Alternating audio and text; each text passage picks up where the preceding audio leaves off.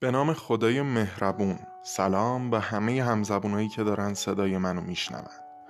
شما در حال گوش کردن به قسمت دهم از سری روایت هفت عادت از پادکست آلفا پلاس هستید. من توی این سری سعی کردم با یه بیان شیوا و صمیمانه مطالب کتاب هفت عادت مردمان موثر رو خیلی ساده برای شما توضیح بدم. اگه قسمت قبلی رو گوش نکردید می‌تونید از کانال تلگرام آلفا کست به آدرس at sign alpha underline cast اونها رو بشنوین. A L P H A underline C A S T. همینطور ما در سایت و اپلیکیشن شنوتو و بقیه اپای پادگیر مثل Castbox، Apple Podcast، Podcast Addict و همه اپای پادگیر قابل دسترسی هستیم. فقط کافیه عبارت آلفا پلاس پادکست رو search کنید توی اونها. ما توی این قسمت به بررسی و بازگویی عادت شیشم از این کتاب می‌پردازیم. این پادکست به صورت رایگان برای شما تهیه شده و بهترین حمایتی که شما می‌تونید از کار ما انجام بدید اینه که کار و آثار ما رو به دوست و آشناهایی که اهل پادکست شنیدنن یا به طور خاص این مطالب به دردشون می‌خوره معرفی کنید. و البته خیلی ممنون و متشکریم از اینکه به ما در اشاعه و گسترش فرهنگ گوش کردن به محتوایی مفید کمک می‌کنید. این اثر یه هدیه و تحفه‌ایه که با زحمت و عشق فراوون برای شما تهیه شده. امیدوارم که مفید و لذت آور باشه و خلاصه که مقبول نظر پرمهرتون بیفتی میشالله برای استفاده و لذت بیشتر از این اثر دقدقه ها و نگرانی هاتون رو کناری رها کنید لبخند رو به صورت ماهتون بنشونید بزن برید.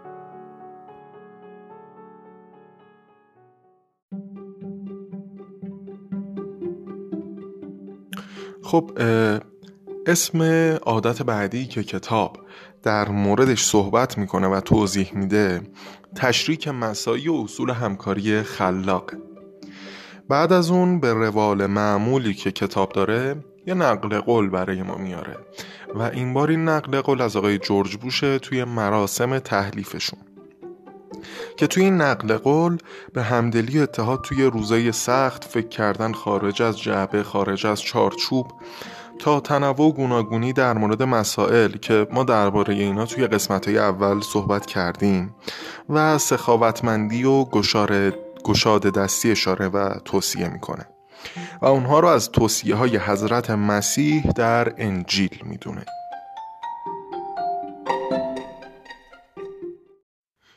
در ادامه نویسنده میگه به وسیله چیزهایی که ما تا الان از این کتاب یاد گرفتیم و ما هم توی قسمتهای قبلی توضیح دادیم ما الان آماده این هستیم که اصول همکاری کردن مفید و مثبت برای گروه افراد رو یاد بگیریم و یاد بگیریم که چطوری در تلاش کردن برای هدفی واحد با همدیگه شریک، یار و همکار بشیم یا همون تشریک مسایی روحیه تیمی پایه و بنیان رهبری اصول محوره و چیزیه که ما توی تربیت درست فرزند یا روابط سازنده کمک می‌کنه.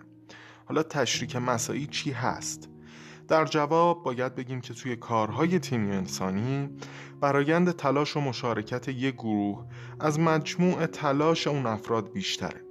توی فرهنگ خودمونم هست و شنیدیم که میگن دست خدا با جماعته. یا مثلا توی آموزه های دینی فعالیت دینی گروهی پاداش و ثواب خیلی بیشتری از کار تک نفره و فردی داره. نتیجه کار تیمی خیلی متحیر کننده هیجان انگیز و بعضا ترسناکه. چیزی که در ادامه کتاب میگه اینه که تشریک مساعی بر پایه احترام به تفاوتها ارزش بخشیدن به دیگران و افزایش توان جمعی و جبران ضعف‌ها. و بر این اساس برنامه ریزی میشه و پایدار و موندگار میشه. ما توی کارهای گروهی و ارتباط با دیگران اگر هماهنگ باشیم قلب و ذهنمون با همدیگه در جهت کمک و تعالی شروع به فعالیت می‌کنه و دقیقا شروع به خلق اول چیزها توی ذهن و رهبری کردن می‌کنیم. رهبری کردنی که اینجا در موردش صحبت میشه به معنی مقام و پست و سرگروهی و اینا نیست. منظور کمک کننده بودن و آرمان و امید و هدف داشتن و آرمان و امید و هدف دادن به دیگرانه و تشخیص مسیر درست و غلط و همگام کردن افراد با خودمون از طریق نفوذ و تأثیر گذاریه همکاری کردن با بقیه فقط برای کسایی ممکن و مفیده که غرور، خودخواهی و منیتشون رو کنار بذارن و بتونن به بقیه اعتماد کنن احترام بذارن و قابلیت های دیگران رو ستایش کنن.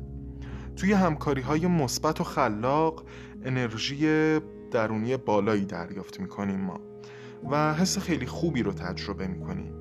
مثل وقتی که با هزاران نفر دیگه توی کنسرت خواننده محبوبمون در حال همخانی هستیم و در کنار انرژی به ما عزت نفس میده.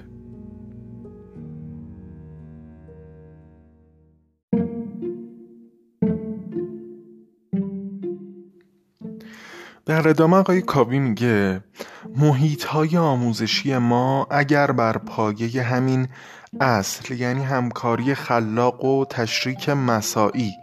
پیریزی و مدیریت نشن از نتیجه هایی که پتانسیل عمومیشون داره خیلی عقب میمونن. اکثرا دیدیم و تجربه کردیم که توی محیط های آموزشی هرچقدر تعداد اون دانشپذیرها و دانشجوها کمتر باشه نتیجه بهتری میده. دلیل این موضوع دقیقا استفاده نکردن از تشریک مساعیه.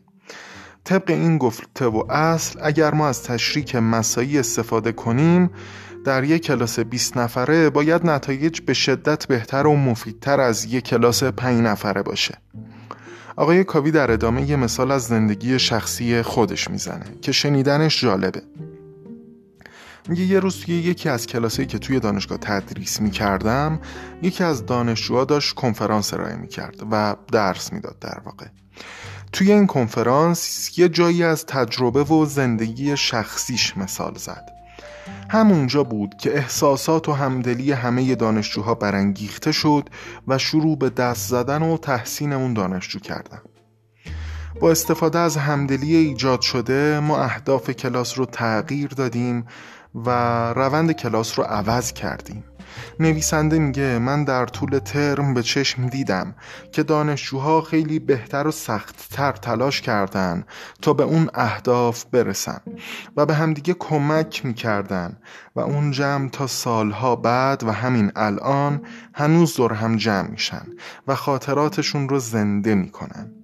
آقای کاوی میگه صحبت کردن از ته دل از تجربیات تاثیرگذار زندگی شخصیمون می‌تونه همدلی افراد رو افزایش بده و باعث ایجاد اعتماد و یکدلی بشه و به اونها انگیزه مضاعف برای تلاش کردن بده.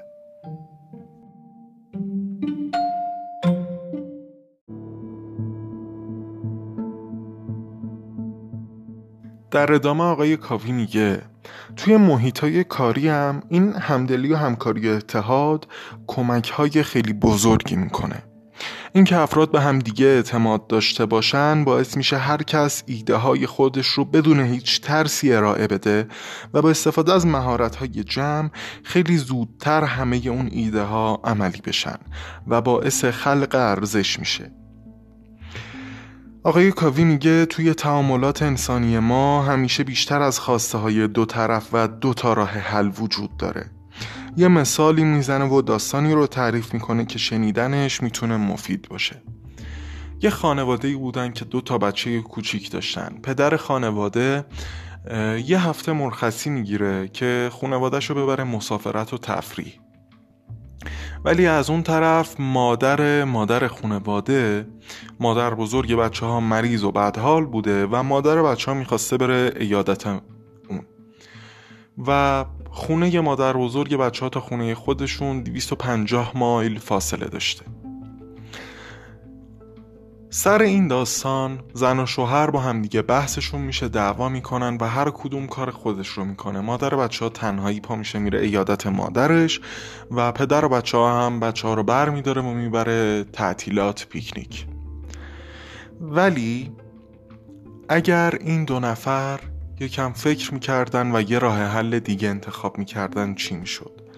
مثلا اینکه پدر خونواده برای آخر هفته بعدش یه وقتی خالی می کرد تا مراقب خونه و بچه ها باشه و مادر خونواده بره ایادت مادرش.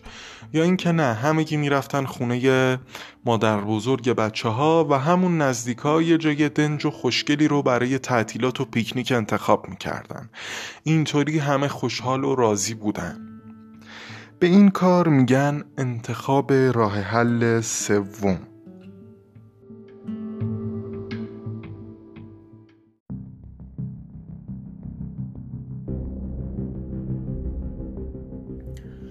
آقای کاوی میگه وقتی که اختلاف نظر بین افراد به وجود میاد و اختلاف توی خواسته هایی که با هم دیگه اتفاق افتادنشون ممکن نیست اکثرا به جای پیدا کردن راه حل سوم به ذهنیت بردباخت یا باخت برد رو میارن. و این باعث میشه که در آینده اون همکاری و ارتباط و تشریک مسایی از بین بره. پس خیلی مهمه که ما اون قدری احساس امنیت شخصی داشته باشیم که بتونیم احساس امنیت کنیم و به جای بحث کردن با همدلی دنبال درک کردن و راه حل بریم. و این امنیت از ایجاد عادتهای یک دو و سه به دست میاد. نکته خیلی مهمی که اینجا وجود داره ارزش گذاری بر تفاوتهای فکری، تفاوتهای ذهنی و الگوواره‌ایه یادمون هست که گفتیم هیچ کس جهان و اتفاقات رو اونطور که هست نمی‌بینه بلکه اونطوری که شرطی شده و الگووارهاش حکم می‌کنن می‌بینه. پس ممکنه همیشه حق با دو نفر باشه. پیشنهاد می‌کنم که چهار قسمت اول این سری که مربوط به الگووارها و اصول بود رو بشنوید اگر نشنیدید. آقای کاوی میگه من از صحبت با کسی که نظراتش همیشه موافق نظرات منه و همیشه منو تایید می‌کنه خسته میشم و بدم میاد. در واقع وقتی با کسانی که نظر مخالف من دارن صحبت می‌کنم متوجه میشم که چه دیدگاه های دیگه هم می‌تونه وجود داشته باشه و بیشتر یاد می‌گیرم. اما این کار مستلزم اینه که ما عادت های چهار و پنج رو که در قسمت های هشت و نه گفتیم در خودمون تقویت کنیم و به عقاید متفاوت احترام بذاریم. چیزی که در تمام سطوح تعاملات انسانی مهمه اینه که مسخره کردن و دست انداختن و کلکر کردن با افراد ما رو از همدیگه دور می‌کنه و باعث میشه ما به طور کل از درک کردن و درک شدن دور بمونیم. خب رفقا این قسمت هم به آخر خودش رسید. ازتون می‌خوام برای ما آرزوها و دعاهای خوب بکنید. آرزو می‌کنم که ثروتمند و پولدار بشید. خوشحال و شاد باشید و خندان محبت کنید و محبت ببینید. عاشق باشید و معشوق. حال دلتون خوب باشه یادمون بمونه که همه چیز از یه رویا شروع شده. پس اجازه بدین که رویاهامون قلقلکمون بدن. خدا نگهتون داره برامون.